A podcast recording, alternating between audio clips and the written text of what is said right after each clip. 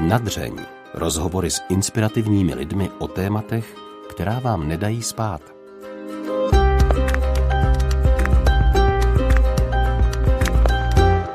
U dalšího dílu pořadu Nadřeň vás vítá Hana Strašáková.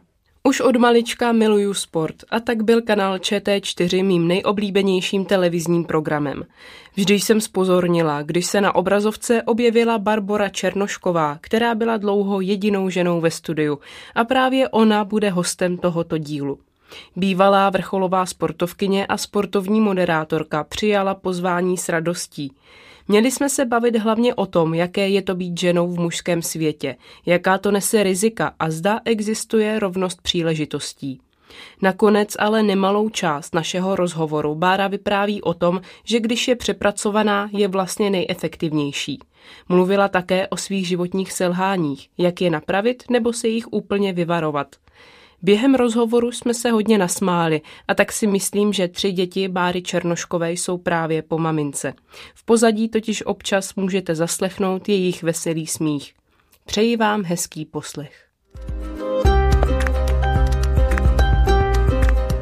Mě napadlo si vás sem do tohohle pořadu pozvat eh, po té, co jsem si přečetla váš facebookový status eh, z období Velikonoc, kde jste psala mimo jiné, že vám naděje pomáhá překonat smutek.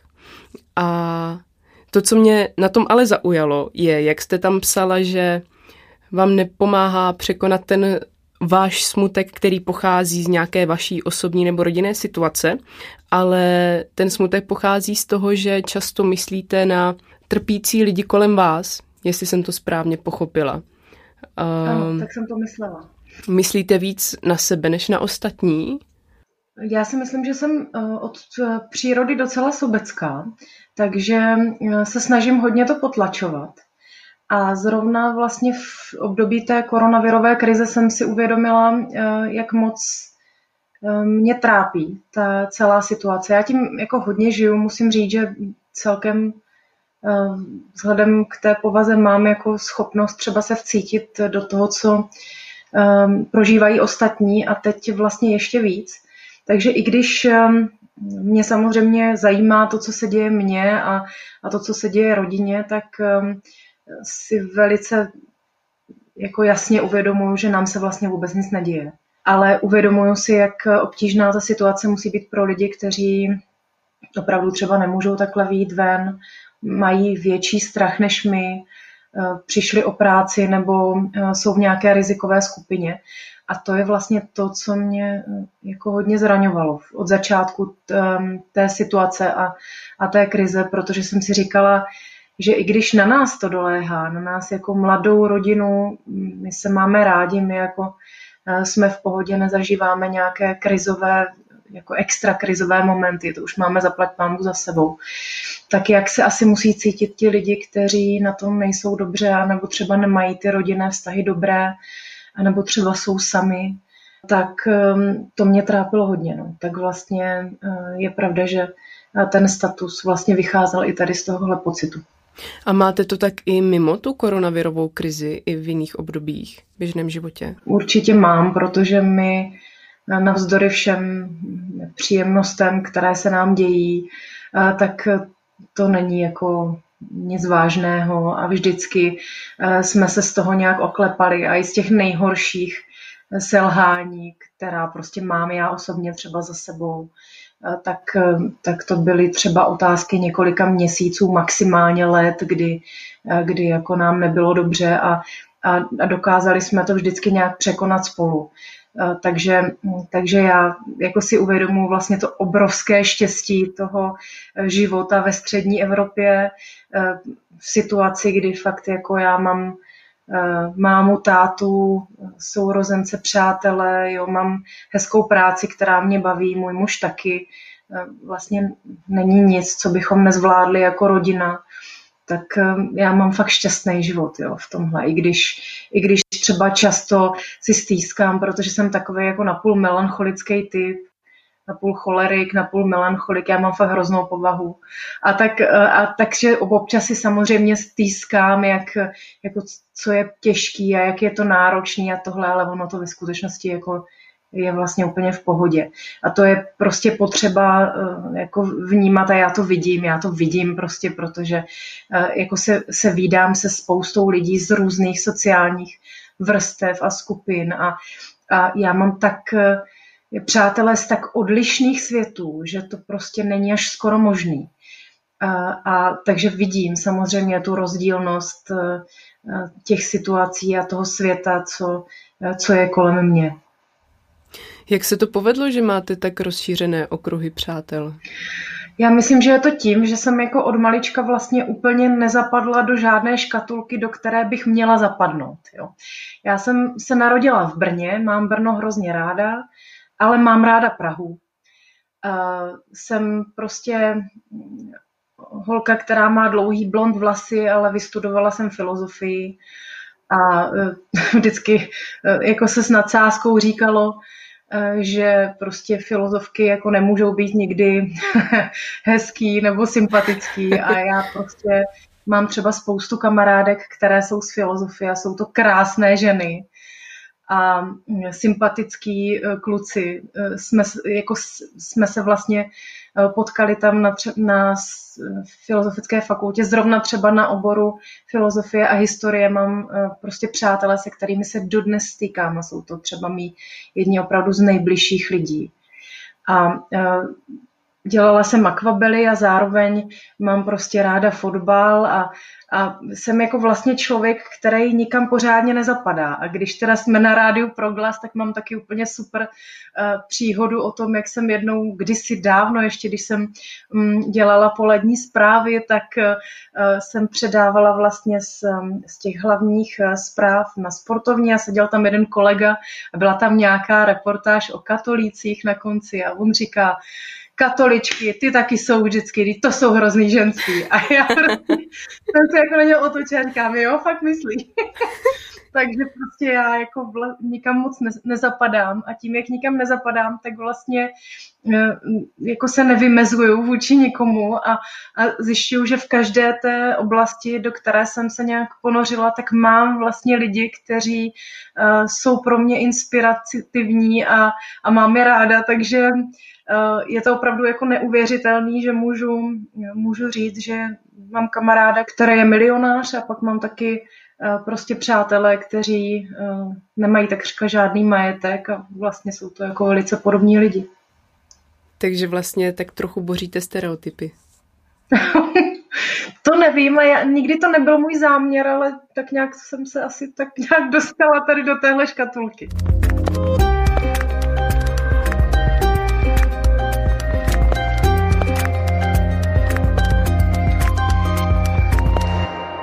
Vy se už roky pohybujete v konkurenčním mužském prostředí a ve vaší práci ve sportovním spravodajství v České televizi. Taky jste bývalou vrcholovou sportovkyní, věnovala jste se synchronizovanému plavání, jestli se nepletu. Ano. A zrovna toto je teda spíše asi ženský sport, ale když to vezmeme trochu obecněji, tak jakou má u nás žena naději uplatnit se ve sportu? Já si myslím, že teď už mnohem lepší než dřív. Vlastně, když já jsem nastupovala do sportovní redakce, tak tehdy začínal podle mě takový, ne snad boom, ale taková možná trochu snaha to vyvážit, ty síly uvnitř sportovní redakce. A když já jsem se hlásila na konkurs do brněnské české televize, tak oni hledali jednoho muže a jednu ženu. A já měla díky tomu šanci se tam takhle dostat, protože si nemyslím, že že s těmi znalostmi, které jsem měla tehdy, bych eh, rozdrtila celé to mužské pole, i když třeba jo, otázka je, jako, eh, jak, jak bych si vedla. Ale tím, že mm, jsem měla tu možnost mm, vlastně hlásit se na jedno místo, které bylo určené pro ženu, protože tehdy kolegové hledali právě někoho na ty menší sporty a třeba na estetické sporty a domnívali se, že nějaká žena by to uh, mohla zvládnout dobře, tak eh, jsem dostala tu šanci a um, dostala jsem se vlastně do toho prostředí, které pro mě vůbec nebylo nepřátelské. Já jsem uh, se tam cítila dobře, přestože jsme se vždycky při příchodu do redakce zdravili větou čau hoši, i když jsem tam seděla já, takže to fakt jako dlouho bylo čau hoši a já jsem to brala, mě to bavilo a smála jsem se. A až vlastně mnohem později, když jsem přestoupila do Prahy, tak jsem pochopila, že um, ta eh, situace není eh, vždycky všude stejná, tak jak jsem ji já zažívala v Brně, kde jsem fakt necítila vůbec žádné útlaky nebo, nebo nějaké jako pitomé narážky, které by byly třeba zlé. Až potom jako v té Praze jsem pochopila, že třeba je to prostředí opravdu mnohem eh, víc konkurenční, než jsem se domnívala a že to třeba nebude mm, tak jednoduché se tam vždycky dostat. Já měla kliku, já měla kliku, já jsem dostala laso na moderování magazínu míčových sportů Time Out a potom v roce 2007 na moderování branek bodů vteřin.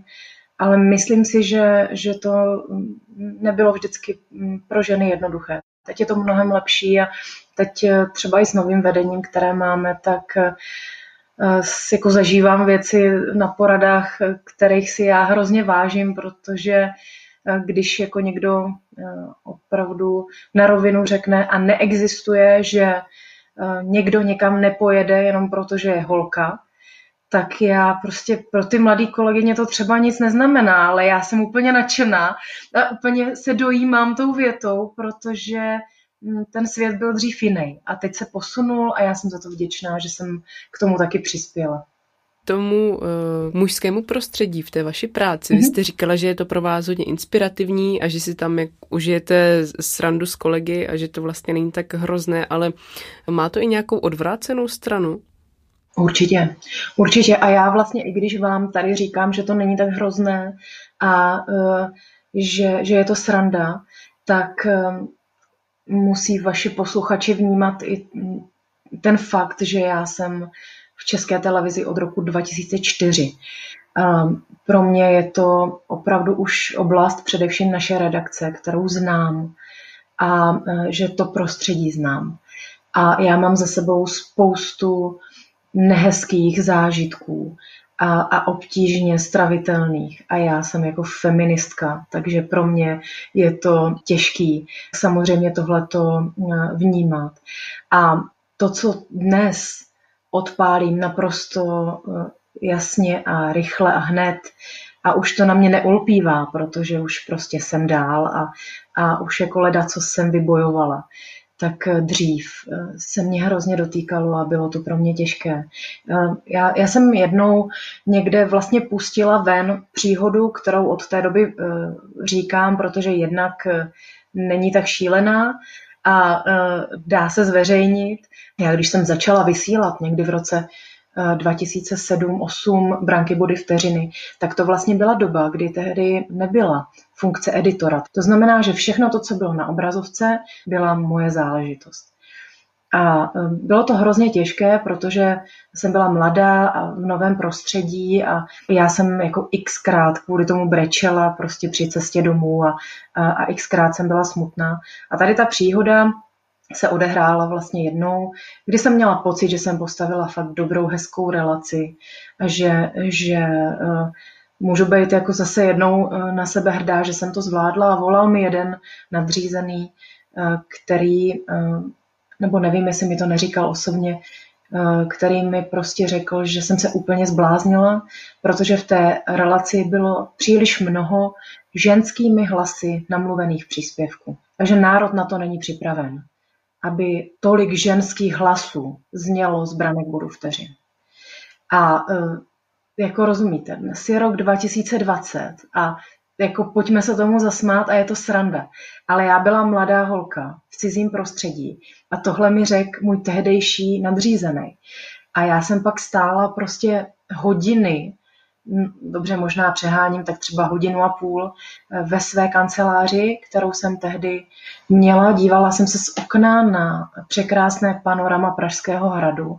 Prostě brečela jsem a říkala jsem, jako toto přece nemůžu já zvládnout.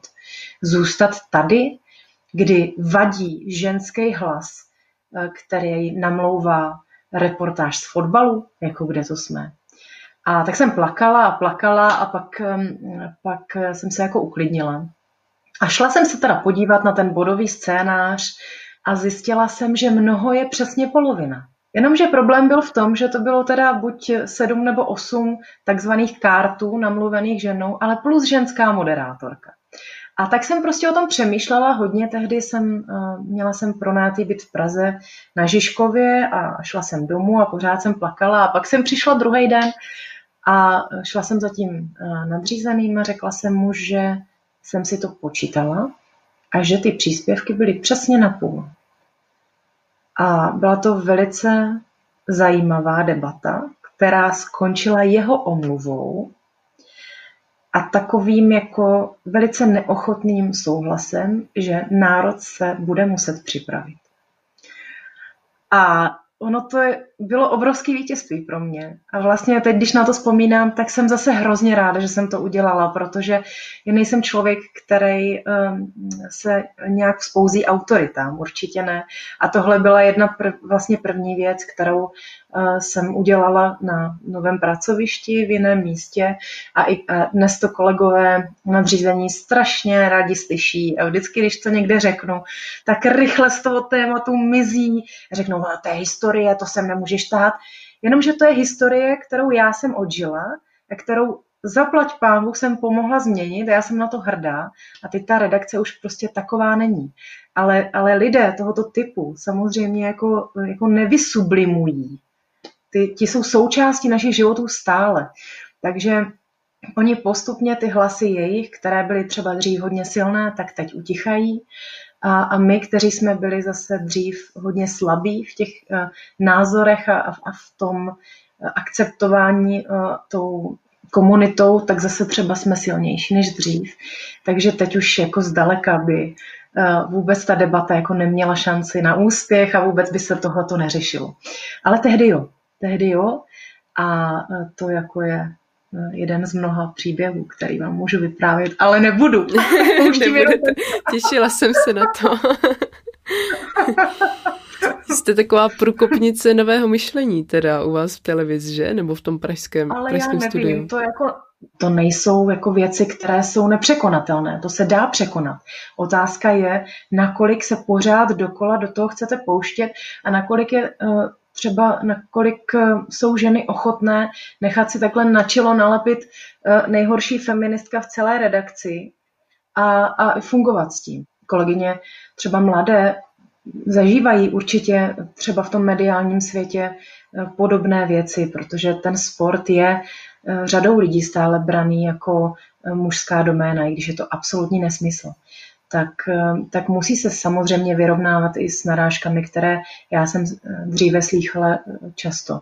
Tak jim radím, jak na to a vždycky říkám, ale tohle už já neprokopnu, tohle už jsou zase věci, které musíš prokopnout ty. Já jsem prostě zvládla jeden skleněný strop, ale nad je ještě další, tak, tak pojď do toho ty zase.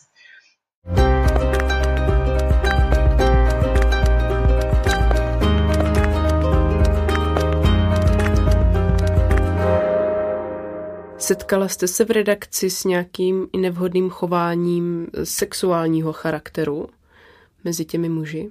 Jasně, takže vy chcete slyšet ty historky, které jsem vám nechtěla říct, to rozumím.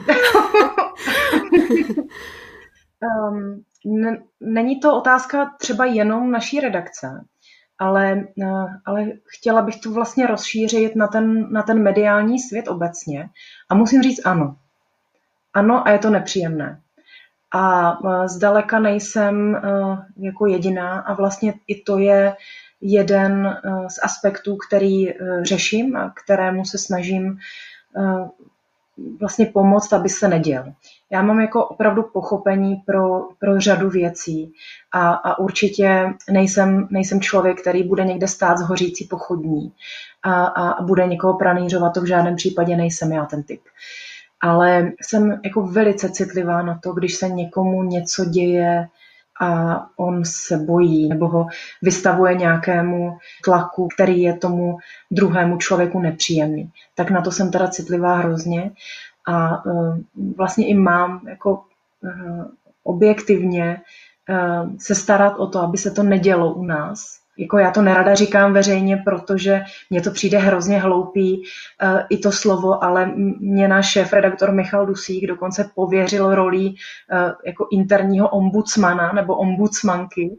A, a ti lidé jako se vlastně na mě mají obracet, když cítí nějaké napětí nebo nějaké problémy nebo něco, co jim není příjemné, protože jsem se o tom s Michalem bavila xkrát a říkala jsem mu, že je těžké s takovým, s takovým problémem jít za šéf-redaktorem nebo za ředitelem, nebo jako rozumíte, jako jak, jak, jak už na tom musíte být, abyste s nějakým takovým problémem šla až přímo k vedení. To máte strach. Já, jako, já to nechci říkat stoprocentně, protože jsem, eh, jsem jako vždycky ostražitá tady v těch jako vyjádřeních typu určitě se to u nás neděje, ale já jsem skoro přesvědčená, že u nás se to fakt neděje protože mm, my se jako všichni moc dobře známe a, a nějaké jako změny chování a tak na to, na to jsou všichni citliví. A už jako opravdu taky eh, je ta doba opravdu dál. A, a já neříkám, že tam nejsou nějaké, eh, nějaké třeba přátelské vztahy nebo přátelštější, ale že by to bylo nevhodné chování sexuálního typu v dnešní době, nevěřím tomu a myslím si, že to prostředí znám dobře. Takže předtím se vám to, nebo když jste nastupovala možná, tak se vám to třeba dělo, ale dokázala jste se tomu sama postavit? Sama sebe ubránit? Nebo vám v tom musel někdo pomoct? Já jsem nastupovala, a to mi hrozně pomohlo, eh, do té pražské redakce už v Dana. A eh, to je jako vždycky dobrý. Můj muž má dva metry, takže jako já jsem tam nějaké, nějaké narážky měla, ale ne, ne, nebylo to na úrovni, která by byla nějak extra nepříjemná. A, a když, když to k tomu nějak směřovalo, tak jsem si s tím poradila. Ale dokázala jsem si s tím poradit, myslím, i kvůli tomu, že, že jsem uh, jako na to typ. No. Já uh, jako působím třeba křehce v, nějakých věcech, ale uh, tohle jako si dokážu vyřešit, tyto věci. Ale jsem jako přesvědčená o tom, že, že řada třeba mladších kolegyň nebo kolegů je úplně v jiné pozici nebo v jiné situaci a že to pro ně třeba nemusí být tak jednoduché. Tak právě proto jim třeba jim jako nabízím tu pomocnou ruku, aby, aby se nestalo to, že by třeba z tohoto důvodu chtěli odcházet, protože protože to já považuji za osobní prohru. Dokázala byste popsat, v čem je to ženské vidění sportu jiné než mužské? A e, nejsem si úplně jistá, jestli to vidění sportu musí být zákonitě jiné, když jste žena a e, musí být zákonitě jiné, když jste muž. Já prostě mám v branži kolegy, kteří jsou tak chytří a tak vnímaví, že tam vidí stejné věci jako já a nesouvisí to s pohlavím. Ale je pravda, že to prostředí je maskulinní a že je takové jako štengrovací, takže je tam prostě míra takového toho chlapáctví, kdy při nějakém závodu nebo zápase máte sklon vidět eh, tu hlavní dějovou linku. A já si myslím, že mám eh, sklon vidět i tu druhou nebo tu třetí, co je zatím.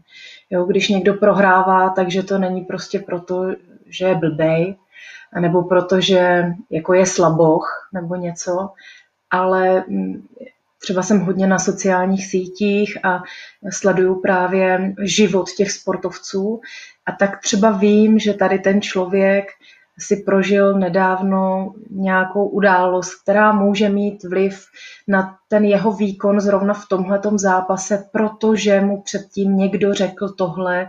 A to jsou jako věci, které vždycky nedohlédnete, když, když vám jde jenom o ten výkon.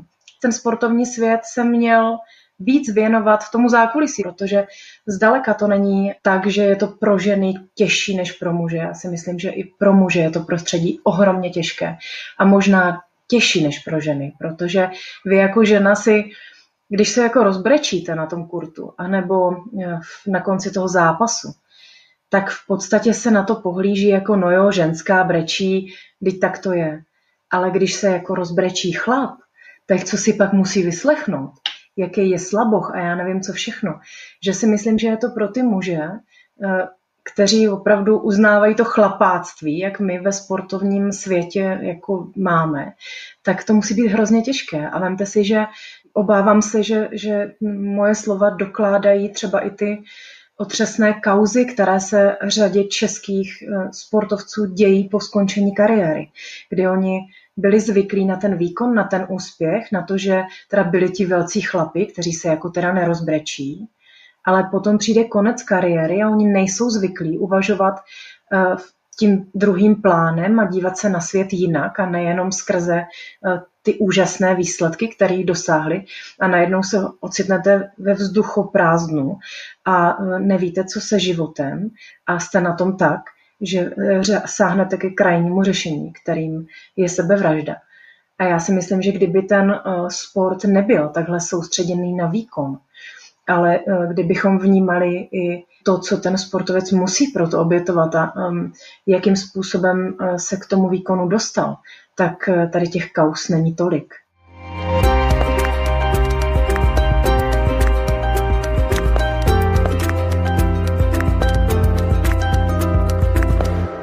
Vy jste zmínila, že jste soutěživá a mm-hmm. jaké ještě další schopnosti jsou potřebné k tomu uh, stát se moderátorkou? Já myslím, že láska je to nejdůležitější, že musíte mít eh, rád, ráda to, co děláte. A mm, taky nevím, jestli no, to lze takhle paušalizovat, ale, ale vášeň, protože mm, já si pamatuju x dní a týdnů, kdy jsem odcházela z brněnské sportovní redakce jako poslední protože jsem prostě potřebovala připravit nějakou reportáž, která druhý den eh, musela být hned eh, ráno postříhaná a já ještě musela do školy a, a pak jsem ještě měla, ještě jsem chodila na brigádu uklízet, takže jsem prostě toho moc jako nestíhala v normálních časech, takže eh, mi vždycky museli vytáhnout takovou jako roletu, která byla tehdy v brněnském studiu Typos úplně až dole a byla tam jenom třeba uh, taková půlmetrová škvíra, kterou jsem se protahovala, aby, aby vrátní nemuseli vytahovat celou. Tak uh, to si myslím, že ta vášeň mi tehdy pomohla, že jsem, že jsem vlastně vytrvala, i když uh, jako to není jednoduchý, když jdete o půl jedné, jako poslední člověk z celé budovy domů a a druhý den do školy a pak zase uklízet a pak zase třeba do práce. Tak když člověk nemá proto ten zápal, tak eh, si myslím, že, že vlastně nevydržíte, protože kdyby tam byla ta snaha dostat se na obrazovku a, a mm, být vidět, eh, tak eh, to je sice strašně hezký a já jako vím, že řada, mm, řada mladých lidí třeba potom dnes touží, ale mm, no, nahoře fouká, jak říká můj bývalý šéf Ota Černý. A když mm, si to nevyšlapete pořádně, tak vás to prostě sfoukne jedním nebo druhým směrem a, a je potřeba trošku jako si to, si to vydřít. Myslím si, že mě to pomáhá v těch, v těch těžkých chvílích. A ta motivace teda bylo co, když e, ne být vidět na obrazovce? Byla to ta láska ke sportu, anebo k čemu přesně? určitě láska ke sportu a taky touha poznat zákulisí eh, instituce, jako je Česká televize a mít nějakou zajímavou brigádu při studiu. Já jsem tehdy dělala na Filozofické fakultě historii filozofii, měla jsem ještě eh, na druhé fakultě na právnické jsem v Brně eh, studovala práva, která teda nemám dodělaná. A říkala jsem si, že nějaký přivídělek je potřeba už v těch studentských letech, a kromě toho, že jsem pracovala v rádiu jako hosteska a jezdila jsem s těma velkýma autama, dodnes mimochodem neumím parkovat, ale na prázdné silnici zaparkuju teda.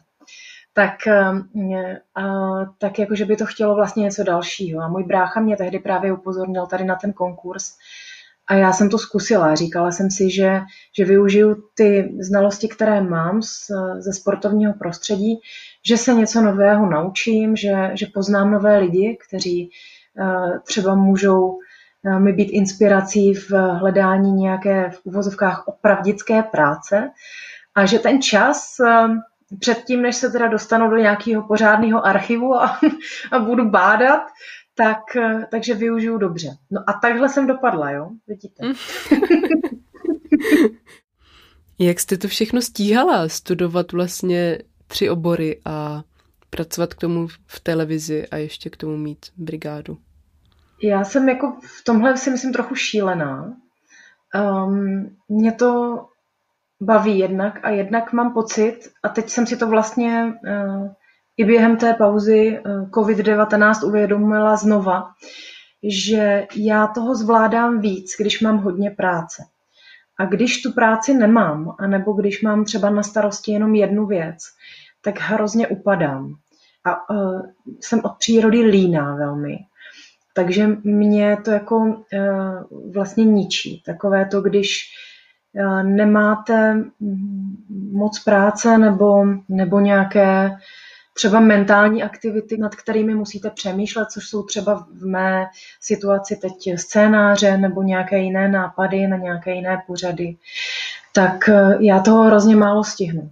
A když tehdy jsem teď, teď mi to zpětně taky přijde jako neuvěřitelné, proč jsem jako toho dělala tolik a pak jsem taky musela zvolnit, protože to nešlo zvládat. Ale mě to jako bavilo a mě vlastně bavilo to, že vidím různé perspektivy a že, že jako z filozofie, kde jsou všichni jako v astrálu, tak eh, jdu na práva, kde jsou zase všichni takoví ti, eh, ti, co čtou ty zákony a já nebyla dobrá ani v tom, ani v tom a tak jsem jako plula vlastně, jo. Ale pak jsem právě eh, musela fakt nechat, protože jsem se vdala, můj muž hrál basketbal v Liberci a já měla už práci v Praze a strašně mě z toho eh, začala bolet hlava, chytaly mě migrény a takže jsem vlastně na to konto musela to přehodnotit a, a nějaké, nějaké věci jako přestat dělat, abych zase nejela tak strašně rychle, protože jsem jako sice zvyklá jet rychle, ale zase na druhou stranu všeho moc škodí. A bylo vám to líto, že musíte opustit nějaké ty aktivity? Ono je to zvláštní, mě vždycky, eh, já mám jako vždycky pocit, že jsem eh, nejsem schopná se udělat nějaké velké rozhodnutí, že mě všechno trvá, že jsem taková jako... A potom jako z toho najednou dělám těžká rozhodnutí velmi lehce a, a nějak mě to vlastně potom ani netrápí. Říkala jsem si, že jako není možné zase všechno takhle mít a, a být tak jako v úvozovkách jako nenasytnej, že, že jako není možné ani potom si stýskat. Takže studium filozofie, historie, pak teda ty práva a já jsem ještě v nějakém rozhovoru četla, že jste to ukončila i proto, že jste moc emotivní a tu právničinu, no, no vy no jste já. vlastně neuměla moc dělat, tak umím si představit, že ty emoce jsou v komentování sportu vlastně i užitečné a důležité, ale jak využijete v komentování sportovních událostí filozofii? Ono se to nezdá, ale to je takový obor, který jednak eh, taky máte z každého kousek. Vlastně když, když vezmete eh, začátky filozofie, tak tam bylo všechno. Eh, matematika, moje milovaná, lékařství, psychologie, to všechno vlastně bylo součástí tehdy filozofie. Od filosofie a láska k moudrosti vlastně. Takže, takže řada sportovců, těch nejlepších, Eh, se zabývá tady těmito tématy. A je to zvláštní, protože třeba o tom málo mluví, ale eh, je to jako dobrý vlastně odrazový můstek. Když děláte eh, nějaký těžší rozhovor Eh, nebo chcete se s někým poznat lépe, aby ten rozhovor byl dobrý a někde se právě on zmíní, že čte třeba knihy nějakého autora, tak eh, já se s nás v tom orientuju, v tom prostoru filozofickém, psychologickém, takže, mm, takže můžu vlastně s nás najít nějaké společné téma, které ho takzvaně rozmluví toho člověka předtím, než začneme točit a, a ti lidi vlastně i vědí, Eh, co, co jsem za typ, že jako nevytvářím nějaké jako agresivní uh, bariéry nebo nějaké, uh, nějaké tlaky na to, že, že musí jako za každou cenu hrát tvrdáka, což se někdy, uh, někdy stává právě kolegům jiným.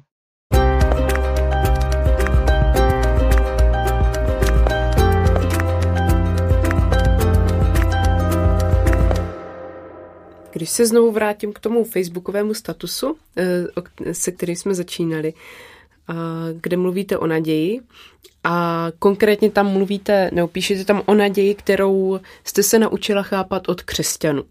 Zmiňujete tam, že i když třeba lidé nevěří v Boha, tak to mají zkusit právě s nadějí a mají věřit na zázraky. Tak eh, jak to máte vy? V co věříte? Věříte v Boha nebo v naději a zázraky? Já věřím v Boha. Já jsem vychovaná jako katolička, věřím v Boha a mě eh, teda to jako hodně pomáhá, ta víra. Vždycky teda se přistihnu, já jsem, já jsem takový kavárenský katolík, jako to fakt eh, nejsem dobrý katolík, jo? Aby, aby náhodou si někdo nemyslel, tak já rozhodně nejsem dobrý katolík. Takže se prostě samozřejmě přistihnu, že daleko víc se k Bohu upínám, když mám nějaký trápení, když když jako eh, jsem smutná nebo něco, tak to já teda střílím ty modlitby od boku dost často.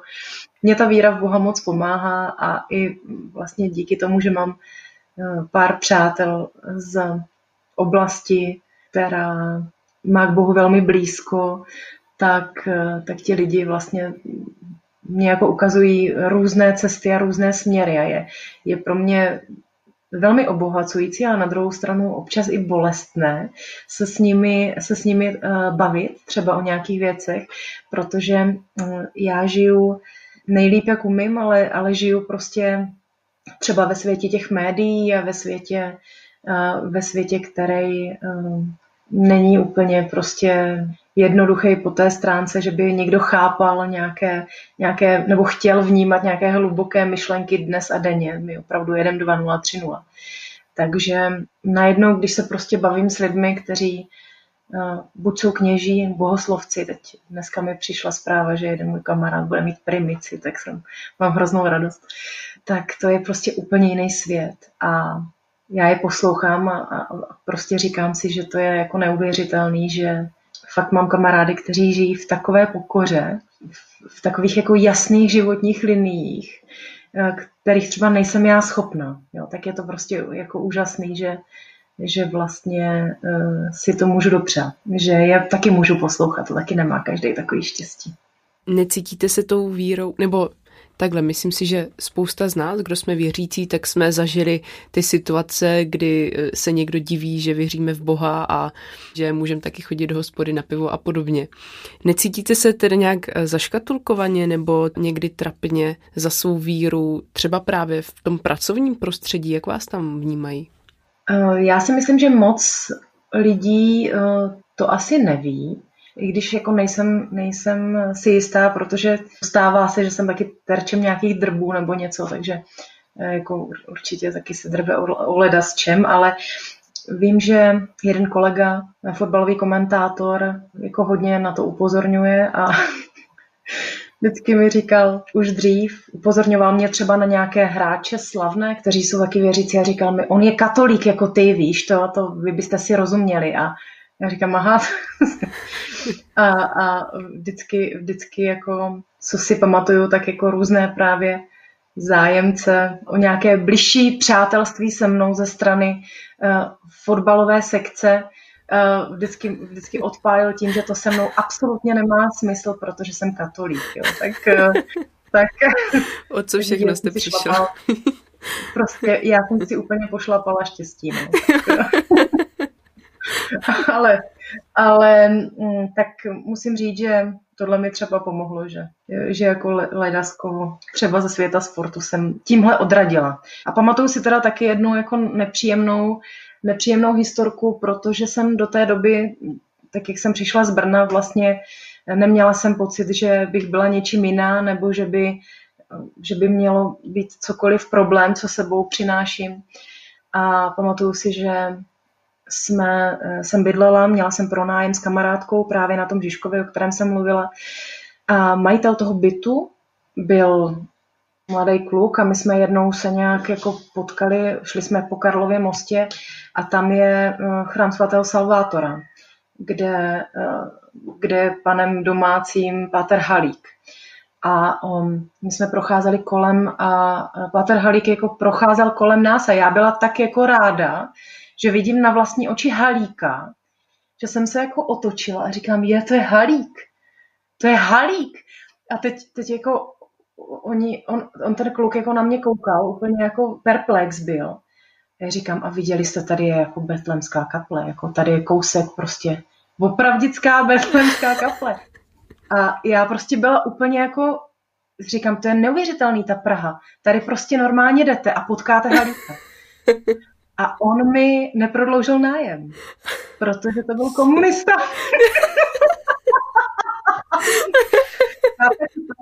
další, další problém.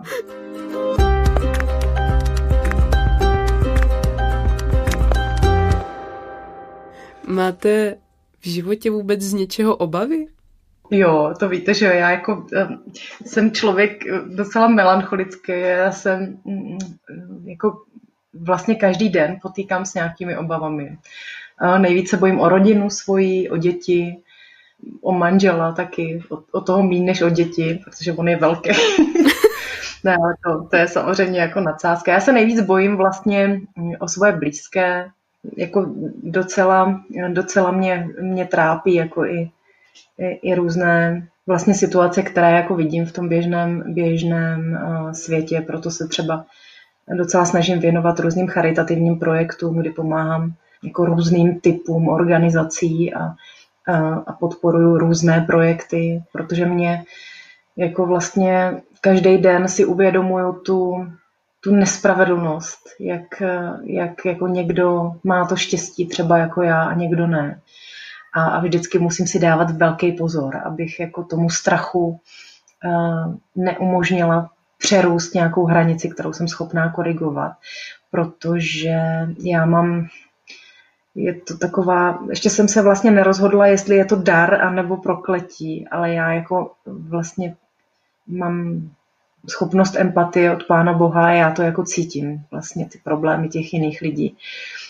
I třeba, když se s nima povídám, tak hodně těch starostí navážu na sebe nějak, takže, takže třeba těm lidem to trošičku ulehčí a mě, mě, je potom, a mě je potom víc smutno, takže se musím jako hodně, hodně starat o to uh, zase svoje duševní zdraví, abych jako zvládla, zvládla tady ten nápor toho, Eh, toho smutku a toho, eh, toho zla, co vlastně eh, ve světě je. Takže, takže jako ten úsměv a ten smích, ten sport, takovej ten, taková ta radost ze života, to je prostě moje obrana, abych, abych sama neupadla vlastně v nějaký smutek, protože by to šlo u mě hrozně snadno a já to jako nechci a vím, že když, eh, když někdo potom bude po mně potřebovat pomoc, tak já taky musím být jako ve formě a musím, musím se na to cítit, takže, eh, takže se snažím ty obavy vnímat a, a vidět je, ale zároveň si je nepřipouštět tak blízko, aby, eh, aby mě moc zraňovali. A už se to někdy stalo? Už jste si je pustila tak blízko, že jste byla zraněná z toho? Už se to stalo, právě proto jsem teďka taková ostražitá. Ehm, bylo to po prvním porodu, kdy já jsem to absolutně prostě nezvládla. A e, z toho vlastně vznikly moje obrovské problémy, které jsem potom měla v osobním životě, kdy e, já jsem prostě jednak, eh, jednak eh, vůbec jako nechápala, co se děje, nebyla, schopn, nebyla jsem schopná se obrátit na někoho, kdo by mi pomohl.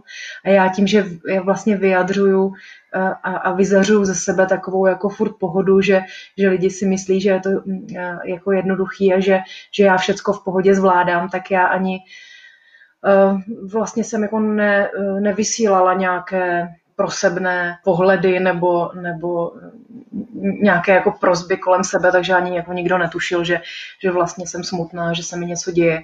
Takže, takže na to konto, eh, když opravdu to přerostlo jako hranici, která je eh, akceptovatelná pro normální eh, život, začala jsem mít halucinace z únavy a, a měla jsem jako takový strach, že jsem prostě nebyla schopná vlastně opustit byt s malou dcerou tak jsem jako sama si pak po několika měsících uvědomila, že to není dobrý a že, že nemůžu tímto způsobem dál fungovat a že musím k tomu životu přistupovat jinak.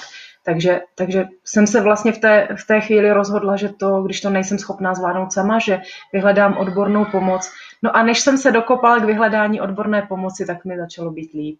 Že prostě je asi, je asi potřeba mm, jako to nějak si uvědomit, to, to, to, co se vám děje, prostě nebrat to na lehkou váhu, že vlastně zpětně, když si uvědomím, jakože opravdu jsem to nechala dojít tak daleko a potom vlastně mi jako dlouho mi trvalo, než jsem se dostala zpátky do nějakého v uvozovkách normálního života. Jako i, i jsem měla fakt jako eh, považuji to za osobní selhání, kdy jsem nezvládla i nějaké jako osobní věci, rodinné věci, tak jsem fakt vděčná za to, že, jsem, eh, že se nám podařilo třeba udržet manželství, že, že máme krásnou rodinu, že jsme pak ještě měli další dvě děti, které jsou prostě šikovné, zdravé, neposlouchají. Je to fakt jako velký štěstí a já si to jako uvědomuju a právě proto vím, že není, není dobrý nechat si ty strachy a ty obavy přerůst přes hlavu, protože to jde strašně snadno. A, a že, že i, i člověk, který jako se zdá eh, v pohodě a neporazitelný, tak může mít, může mít vážné, vážné potíže, eh, které prostě jenom třeba neumí nějak řešit a já to prostě vidím a znám to z vlastní zkušenosti. Možná je to tak, že si to člověk uvědomí, až to opravdu prožije a pak s tím umí nějak pracovat. Že tomu možná nejde úplně zabránit. Je to pravda, že vlastně si nejsem jistá, jestli eh, bych jako vnímala eh, ty věci kolem sebe tak citlivě, kdybych tuhle zkušenost neměla za sebou. Že si nejsem jistá, jak, jak by to bylo, ale každopádně to, co jsem v té době, kdy se mi to dělo, považovala za, za, za hrůzu a vlastně zpětně, když jsem vyhodnocovala ty dlouhé měsíce, nebo jim se říct roky, kdy jako eh, mi nebylo dobře, tak, eh, tak jsem si říkala, jak je to možné, že jsem prostě nechala to dojít takhle daleko, že jsem nebyla schopná s tím něco udělat, že jsem prostě to neviděla, že jsem jako si nepomohla, nebo že jsem nebyla silnější, měla jsem být silnější a tak.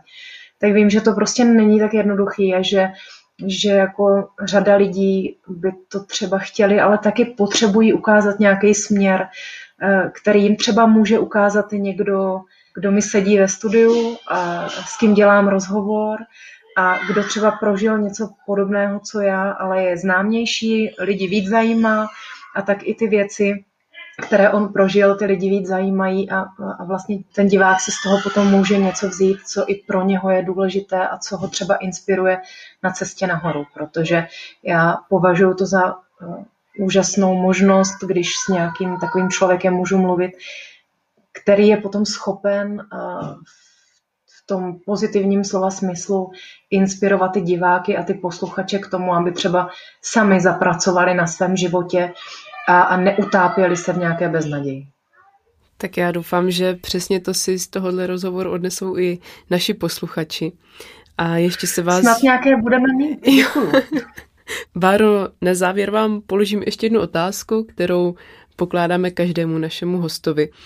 A to, co byste poradila vašemu 20-letému já? Poradila bych, neboj se být víc sama sebou, protože dřív nebo později na to stejně přijde a ušetříš si řadu nepříjemností a hodně let. Děkuji vám moc za rozhovor, Báro. Ať se vám daří. Děkuji vám moc za pozvání. To byla sportovní moderátorka Barbara Černošková. Díky kolegyni Hance Kašpárkové za pomoc s editací rozhovoru a za zvukový mix Antonínu Kánskému. Hezké dny.